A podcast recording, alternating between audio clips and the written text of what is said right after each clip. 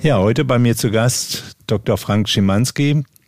Frank und ich kennen uns seit vielen Jahren. Frank ist ein äh, großer Experte in ähm, ja, funktioneller Medizin.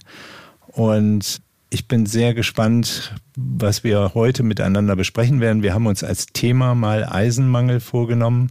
Und damit wollen wir auch gleich loslegen. Frank, äh, zunächst mal würde ich dich bitten, äh, dich noch mal kurz vorzustellen. Wer bist du? Was machst du? Was sind deine Arbeitsschwerpunkte? Schönen guten Tag. Mein Name, also wie gesagt, Frank Schimanski. Ich arbeite mit zwei Kollegen in Eistrup. Das liegt äh, zwischen Pferden und Hannover in einer privatärztlich ähm, gelagerten Praxis. Wir machen die Kombination aus Schulmedizin und auch Alternativmedizin oder Komplementärmedizin und das schon seit vielen Jahren und versuchen diese Synthese zusammenzubringen. Und du bist Arzt, äh, Facharzt für Innere Medizin. Ich bin Facharzt für Innere, habe die Zusatzbezeichnung Naturverfahren und habe über die Jahre viele, viele Kurse gemacht. Hm. Eisenmangel ist ja ein äh, aktuelles Thema, was immer wieder auftaucht und äh, das sehr kontrovers diskutiert wird, auch innerhalb der Medizin. Was ist eigentlich Eisenmangel? Ab wann ist es Eisenmangel? Und wie behandelt man das? Auch das ist sehr kontrovers. Und zunächst mal meine Frage an dich. Was ist für dich Eisenmangel und welche Rolle spielt es in der Praxis? Also da muss ich äh, gestehen, dass eigentlich im Laufe meines Medizinerlebens die Bedeutung des Eisenmangels zugenommen hat. Während in meiner Klinikzeit natürlich habe ich dort akute Situationen gesehen mit Blutungen, dann war die Sache auch irgendwie klar, was man ja in der Praxis nicht so häufig sieht, in der niedergelassenen Praxis. Trotzdem sieht man sehr, sehr viele erschöpfte Menschen und ähm, da sollte man eigentlich bei jedem, bei uns gehört es auch zur absoluten Routine, zumindest einmal einen sogenannten Eisenspeicher Wert Ferritin kontrollieren. Ähm, der reine Eisenwert bringt da leider gar nichts, was leider auch immer noch so da draußen passiert. Wir kontrollieren also eigentlich bei praktisch jedem Erschöpften, auch vielleicht bei der normalen sogenannten großen Routine oder Routinecheck, den Ferritinwert. Hämoglobinwert, also im großen Blutbild. Und wir müssen dazu auch einen Entzündungswert abnehmen, weil die Kombi wichtig äh, zur Beurteilung ist. Und ähm, ich würde sogar die These wagen, dass äh, jede dritte menstruierende Frau einen Eisenmangel hat. Ähm, das ist so meine Beobachtung. Bei einigen ist es natürlich latent, bei einigen ist es schon fast offensichtlich. Einige erkenne ich schon beim Hereinkommen, wenn diese jungen Damen blass und ein wenig wächsern mir dann gegenüber sitzen, dann habe ich zumindest den Verdacht schon mal geäußert. Mhm. Also kann man sagen, das Eisen wird ja auch benutzt, um unser Hämoglobin aufzubauen, also genau. den Sauerstofftransport im Blut äh, zu unterstützen und die Produktion der äh, Blutzellen. Und äh, damit ist eben auch äh, die Blutung oder der Blutverlust eine der Hauptursachen, du hast es eben auch genau. angedeutet genau. oder, oder mit erwähnt, eine der Hauptursachen für den Eisenmangel. Sodass ihr vermutlich auch nach Blutungsquellen, also nach Blutverlusten sucht, wenn ihr Patienten seht, die einen ausgeprägten Eisenmangel haben, zumindest guckt, ob die Zahl der roten Blutzellen und des Hämoglobins normal ist, richtig? Genau, also wenn wir einen Eisenmangel finden, dann sollten wir sicherlich die Anamnese machen, gerade bei den Frauen, äh, ob sie eine starke Periodenblutung haben und dann natürlich die große Frage, wie sie sich ernähren. Viele der gerade Frauen ähm, sind ja Veganer, Schrägstrich Vegetarierinnen und das oft seit vielen Jahren. Dann diese gar nicht unerhebliche Frage, ob sie Blut spenden oder Blutspender sind, was erstaunlicherweise dann immer eintritt, wenn sie es eigentlich nicht täten, also tun sollten. Ähm, das ist eigentlich aus meiner Sicht in den jüngeren Jahren eher eine Domäne der Männer, die das aber natürlich dann aus verschiedensten Gründen auch eher nicht tun. Ähm, die Frage, wenn ich das finde, gehört für mich immer dazu, wenigstens einmal sozusagen den Magen-Darm-Trakt über einen simplen oder auch einen etwas gesteigerten Stuhltest zu schauen, ob da verstecktes Blut auftaucht, weil nur in Anführungsstrichen, weil eine Frau eine verstärkte Menstruationsblutung hat, kann sie natürlich auch anderweitig bluten. Also diese Frage sollte man zumindest einmal seriös abklären, was ja auch in jeder Praxis eigentlich möglich ist. Mhm. Und damit hast du schon ähm, auch das zweite Thema angesprochen. Also zum einen reden wir dann über Blutverlust, Fragezeichen, bei Eisenmangel. Und auf der anderen Seite reden wir aber auch über die Zufuhr von Eisen. Genau. Nun hast du gleich das Thema Fleisch auch ähm, mit erwähnt in diesem Zusammenhang, äh, in dem du von Vegetariern sprachst. Ist denn das Eisen nur im Fleisch oder ist andersrum gefragt, sollten Vegetarier oder sich vegetarisch ernährende Menschen grundsätzlich eine Eisensubstitution zusätzlich nehmen? Ähm, gut, dieses Wort grundsätzlich ist in der Medizin immer schwierig mhm. äh, zu, zu, zu sehen. Ähm, ich glaube schon, dass ein Großteil immer mal wieder, ich sage das auch den Patienten, Patientinnen, kurmäßig vielleicht im Jahr mal irgendwie eine Eisenpackung zu sich nehmen oder halt doch irgendwann über ihren toten Punkt springen, gelegentlich sozusagen Fleisch zu essen. Wobei das natürlich immer eine große Diskussions, ähm, ja, ist in der Praxis. Und ähm, ich das natürlich dann auch irgendwann akzeptiere, akzeptieren muss. Hm. Okay. Ähm, gibt es und ich will es nochmal anders formulieren, wenn, wenn ihr die Diagnostik macht, also das heißt, schaut, hat mein Patient einen Eisenmangel oder meine Patientin einen Eisenmangel, wenn sie zu euch kommen und sagen, ähm, ich habe einen Energiemangel oder bin schnell erschöpft, ähm, habe nicht meine volle Kraft oder Kraftmangel. Und ihr guckt euch jetzt die Laborwerte an, dann ist ja auch auffällig, dass der Eisenspeicherwert, den du bereits einmal erwähnt hast, das Ferritin, einen enorm breiten Laborbereich hat, in dem der Eisenbestand als normal angenommen wird. Das reicht ja je nach Labor, ist ein bisschen unterschiedlich, von 10 äh, Nanogramm Milliliter pro Milliliter, ja. Äh, reicht es bis 220, 250 etwa. Das ist ja ein enorm großer Bereich. Wie, wie siehst du das oder, oder wie wie bewertest du das? Ab wann ist denn für dich ein Eisenmangel da gegeben und welche Parameter guckst du dir zusätzlich an? Gut, dann gibt's ja so die offiziellen Laborbücher, die ja dann versuchen, irgendwie eine Definition zu bringen. Und da gilt dann häufig so, dass unterhalb von 20, vielleicht auch 30 Nanogramm pro Milliliter ein Eisenmangel vorliegt, also Ferritin. Ähm, das ist halt trotzdem immer wieder sehr komplex, weil unsere Beobachtung ist, dass sich Frauen, Männer, in der Regel eher Frauen, mit 10 Nanogramm habe erfolgreich einen Marathon laufen sehen, gleichzeitig aber auch ähm, Frauen mit einem Ferritin von 45 Nanogramm schon über diffusen Haarausfall habe klagen hören. Und ähm, das ist auch eine Erkenntnis der letzten Jahre, dass die individuelle Grenze wo sich jemand wohlfühlt oder wo seine Funktionen äh, funktionieren, sehr individuell ist. Und das ist etwas, wenn man lange Medizin macht, was man dann sowieso spürt und was man den Leuten auch irgendwie beibringen muss. Gerade wenn sie zum Beispiel auch häufig Eisensubstitution bekommen haben, dass sie lernen, irgendwie diesen Punkt so ein bisschen auch zu spüren und ihn dann auch entsprechend auch äh, vielleicht durch eine Laboranalyse zu bestätigen. Und ähm, darum kann man das nicht so pauschal sagen. Man kann sicherlich sagen, wenn jemand ein ruhiges Leben führt am Schreibtisch und sonst keine großen Anforderungen hat, dass er vielleicht mit 30, 40, 50 Nanogramm pro Milliliter zufrieden ist. Aber jemand, der sportlich unterwegs ist und versucht, seine Leistung zu verbessern, damit mit Sicherheit niemals klarkommen wird. Der braucht sicherlich mindestens 70, 80, 100, vielleicht sogar 150, wobei für Männer das oft aus meiner Sicht noch großzügiger gesehen werden muss. Also Männer mit 250, 300, 350 sind fast Durchschnitt. Also willst du damit sagen, der normale äh, Mann hat als Durchschnitt ja. einen, einen Ferritinwert von 250 oder ja, sollte oder aus, sagen wir mal zwischen 100 und 300 äh, oder auch 400. Ab 600 wird man unruhig. Es gibt natürlich dann auch wieder Spezialformen, Eiserspeichenerkrankungen, die dann noch höher liegen. Also wie alles im Leben, es hat eine U-Kurve. Ja. Zu niedrig ist nicht gut, zu hoch ist nicht gut. Hm, verstanden. Und du hast eben auch erwähnt, dass Haarausfall auch zu den Symptomen des Eisenmangels gehört. Haarausfall, Nagelbildungsstörungen, sogenannte Chalitis, so Mundwinkelragaden, Zungenveränderungen, das alles sind ähm, typische Symptome, auf die man achten soll und dann wenn man es weiß, natürlich auch tut. Ähm, dieses berühmte Restless Legs Syndrom, diese ruhelosen Beine, wo viele Menschen abends in ihren Betten liegen und hin und her zappeln, das ist ja auch schulmedizinisch derweil sehr verstanden worden, haben sehr häufig einen Eisenmangel, der durchaus recht hoch eingestellt werden soll.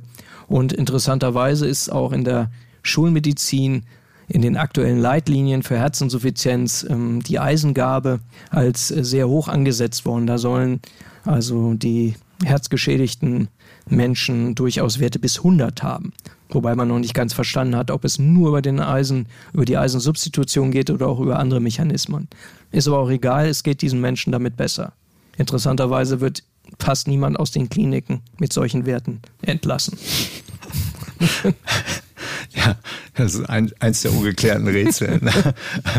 Und okay, also das bedeutet, dass ja schon auch erkannt wird, dass ein, ein relativ hoher Eisenwert äh, doch durchaus auch deutliche, ähm, deutliche Vorteile hat ja. für die Gesundheit. Ne? In diesem Fall bei Patienten, die eine Pumpschwäche des Herzens haben und das sogar Teil der Leitlinien ist. Die Leitlinien äh, werden vom wissenschaftlichen Bereich vorgegeben für die Behandlung von Patienten. In denen steht so als Leitlinie eben drin, wie sollte ein Patient mit einer bestimmten Erkrankung behandelt werden, was für Werte sollte der haben und in welcher Reihenfolge sollen dort Medikamente eingesetzt werden. Das ist die Leitlinie, genau. auf die du eben abgezählt ja. hast oder Leitlinien ich meine, das ist auch vielleicht mal ein interessantes Argument für den einen oder anderen Patienten, wenn er dann bei seinem Hausarzt ähm, versucht, das irgendwie umzusetzen, dann könnte er das ja mal erwähnen, ähm, dass selbst in, bei diesen kranken Menschen dieses Thema so wichtig ist. Ja,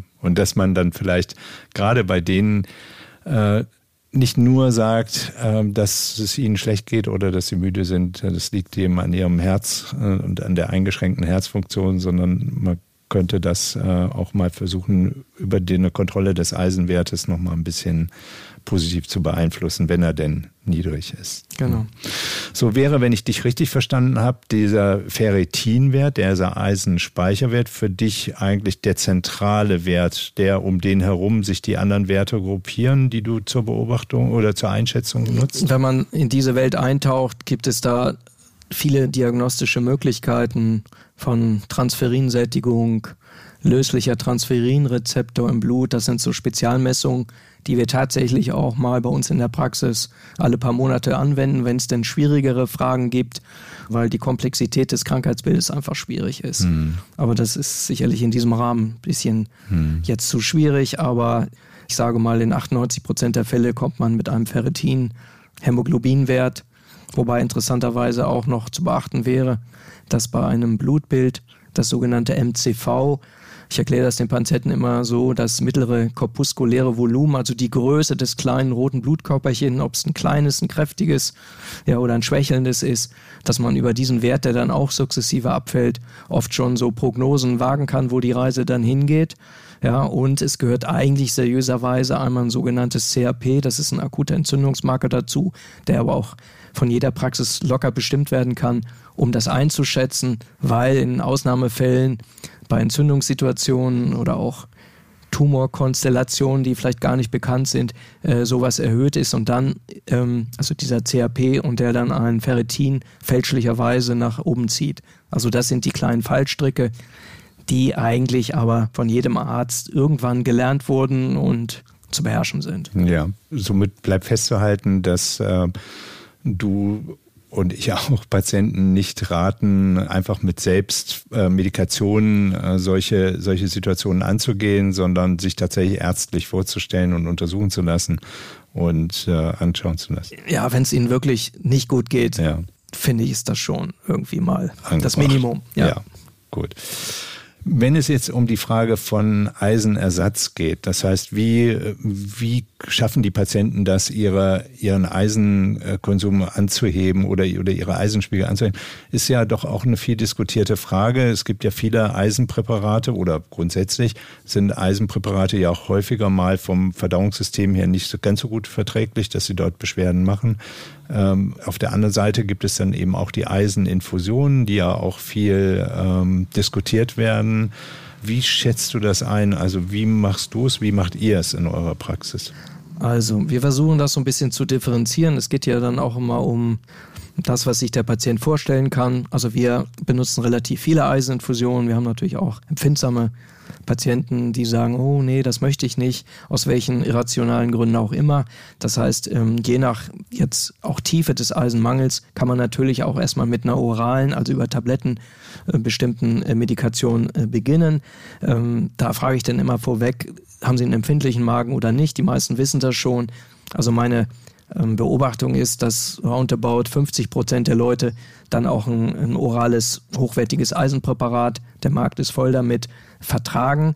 Ähm, idealerweise sollen sie das nüchtern einnehmen. Das klappt leider dann auch nicht immer. Ähm, dann sage ich immer, und so steht es also auch in den Lehrbüchern, dann nehmen sie es halt nach dem Essen, dann fehlen ein paar Prozentpunkte der Eisenaufnahme, aber sie kriegen überhaupt was rein und dann nach dem Motto, stetiger Tropfen hüllt den Stein, werden sie es auch schaffen. Damit kann man das ähm, oft schon hinbekommen. Trotzdem gibt es natürlich die Leute, die ähm, dann diese Eisenpräparate nicht vertragen und auch keine Infusion wollen. Da versuchen wir es dann oft schon mal mit Kräuterblut, was ja auch der, den meisten Frauen bekannt ist oder auch aus Schwangerschaften. Ich gestehe, dass ich die, dass die Wertigkeit des Kräuterblutes doch auch in den letzten Jahren äh, eher schätzen gelernt habe. Es dauert lange, aber es funktioniert. Und dann gibt es natürlich auch noch einige alternative ähm, Dinge wie Curryblattextrakt, äh, Pulver, Kapseln, die wirken, wenn man sie hoch genug einnimmt. Es dauert nur, aber es ist möglich. Wenn das alles irgendwie nicht geht oder zu lange dauert oder die ähm, Menschen einfach jetzt auch schnell wieder zurück wollen in ihrer Leistungsfähigkeit, dann haben sich in unserer Praxis diese Eiseninfusion sehr bewährt. Dazu muss man erklären, dass es auch schon sehr lange Eiseninfusionen gibt und früher äh, diese auch sehr umstritten waren weil sie oft anaphylaktische, also Unverträglichkeitsreaktionen gezeigt haben. Diese alten Eisenprodukte, die sind heute eigentlich out, weil man benutzt heute eigentlich nur noch sogenannte dextranfreie Eiseninfusionen und die früher waren das nicht. Und sie brauchen auch eine, eine gewisse Komplexbildung, ähm, damit das Eisen lange gebunden bleibt und es darf halt nicht so schnell frei ins Blut hineinfluten. Es gibt da hochmoderne ähm, Eiseninfusionen, die leider äh, relativ teuer sind. Dafür muss man oft eigentlich nur eine einzige machen oder im Abstand vielleicht von drei oder sechs Monaten nochmal eine zweite. Aber dann sind die Leute ähm, oder die Menschen auf einem Level, mit dem sie erstmal arbeiten können. Und wenn sie es dann schaffen, doch mal ihr Stück Fleisch oder dann kurmäßig ab und zu eine Eisenkapsel einzuwerfen, dann sind sie in der Lage, das auch zu halten. Unsere Beobachtung ist, wenn man diese IV-Infusion, also auch unter guten Sicherheitsstandards, das heißt unter Beobachtung mit guter Lage der Braunüle, was bei uns alles standardisiert ist und vom Arzt gemacht wird, durchführt, dass die Verträglichkeit sehr gut ist. Ähm, ist eigentlich bei uns noch nie zu Nebenwirkungen geführt hat, obwohl sie im Promillbereich irgendwo in der Literatur diskutiert werden. Aber das haben wir auch beim Aspirin, wenn wir es einnehmen, ähm, dass das eigentlich wunderbar hilft.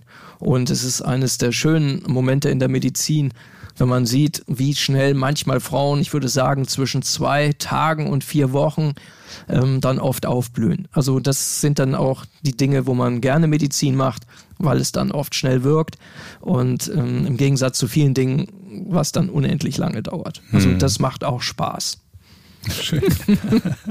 und ihr macht viele Eiseninfusionen ja. und habt. Äh ja, ja, und viele wissen das und ja. kommen dann auch mal nach einem Jahr wieder, ja. wenn dann doch nicht die Menstruationsblutung ähm, abgeklärt wurde oder die Pille dann doch nicht genommen wurde oder, oder, oder. Dann entschließen sie sich halt nochmal zu einer zweiten Runde. Ja, verstehe. Mhm.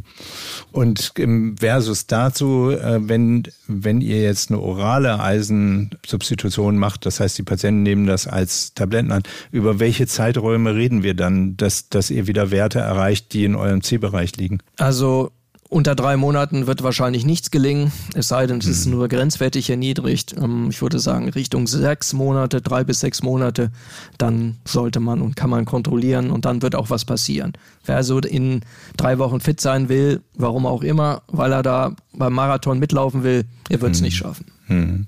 Habt ihr viele Sportler, die das auch in Anspruch nehmen? Ja, eher so im Bereich Hobbysportler. Aber mhm. da ist ja auch vieles unterwegs und ähm, die Leute im Mittelalter, die wollen sich alle noch beweisen und die brauchen natürlich dann auch Eisen, um auch ihre Zeit zu verbessern, klar. Ohne das geht es nicht. Ne? Ja, super. Ich danke dir, Frank. Ja. Das war ein sehr äh, informativer und auch gleichzeitig kompakter Überblick über, über ein Thema, was äh, ja wirklich auch groß ist und was auch viele Aspekte hat.